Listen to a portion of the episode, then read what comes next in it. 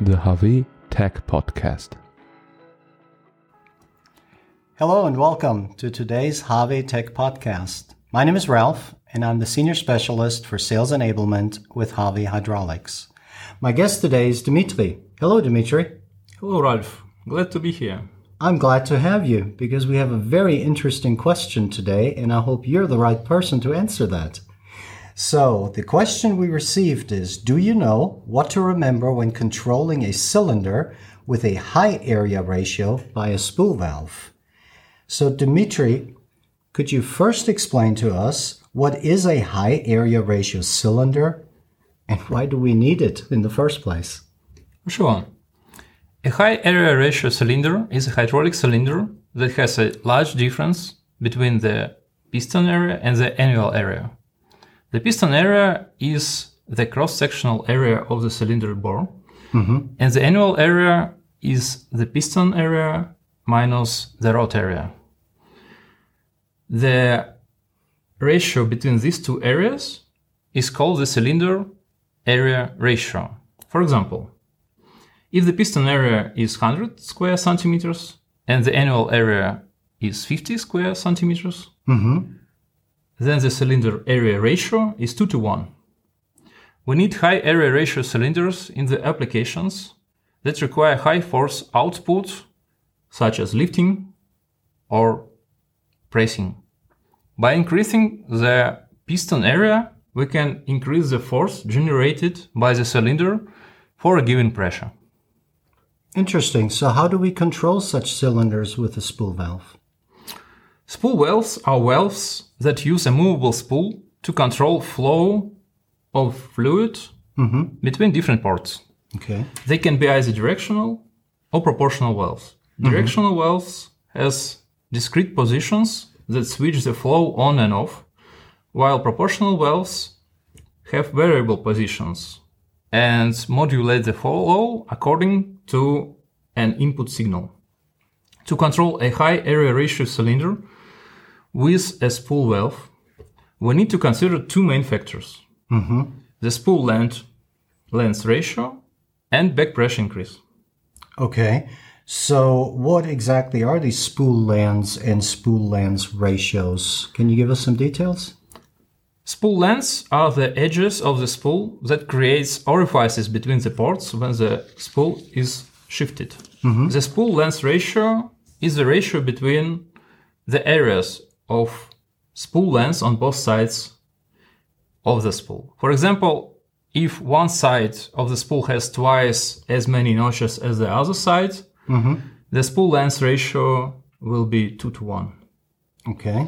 Ideally, we want to match the spool length ratio with the cylinder area ratio so that we can achieve balanced pressure drop and flow rates on both sides of the cylinder. And why is that so important?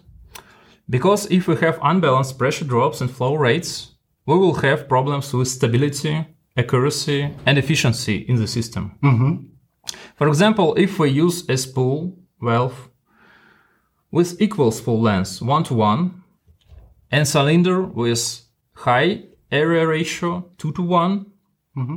we will have high pressure drop and lower flow, flow rate on the piston side than on the rod side. Okay. This will cause slower extension and then retraction of the cylinder, as well as higher system pressure and energy consumption.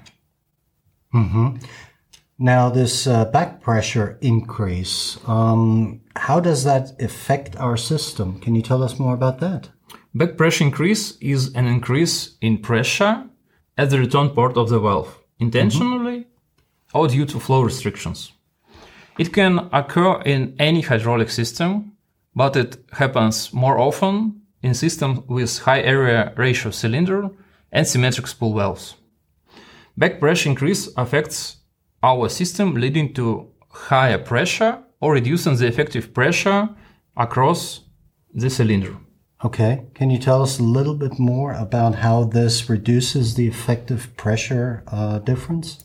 The effective pressure difference across the cylinder is what determines its force output. It's calculated by subtracting the pressure at both sides of the cylinder from each other. Mm-hmm. If we have back pressure increase in return line of our valve together with system pressure limitation, then our effective pressure difference will be reduced by that amount. Mm-hmm. Force output drops down sharply for retraction as back pressure influence is proportional to cylinder area ratio. Okay. So, is there a way to minimize or avoid this problem altogether? Yes. The best way is to use a spool valve with asymmetric spool design instead of symmetric spool design. Mm-hmm. An asymmetric spool design has different shapes or sizes of notches on both sides of spool to create different flow characteristics for extension and retraction. HAWE offers asymmetric spools in standard portfolio. We also suggest standard spools with low return pressure as well as constantly increased back pressure characteristic and even special mm-hmm. back pressure characteristics. Moreover, HAWE is very experienced in spool design and have special spools for high demanding applications. Wow. Well, I learned quite a bit here. Um, I hope you did too. Um, since it was a lot of information, is there a way for our listening audience to summarize um, what you just said in maybe two or three sentences? Yes, to sum up, I recommend to use asymmetric spool design with high area ratio cylinders and always remember about back pressure increase due to flow restrictions in all other cases. Great. Well, I feel smarter. Thank you very much. I appreciate this. I also hope you enjoyed this podcast today. Uh, we have many more of these podcasts, so we hope you find the time to listen to those. If you have some suggestions uh, for us or critique, we're more than happy to hear from you. You can write us at podcast at hawe.de. And for myself, thank you very much. Uh, until next time, and Dimitri, Thank you. See you soon. Goodbye.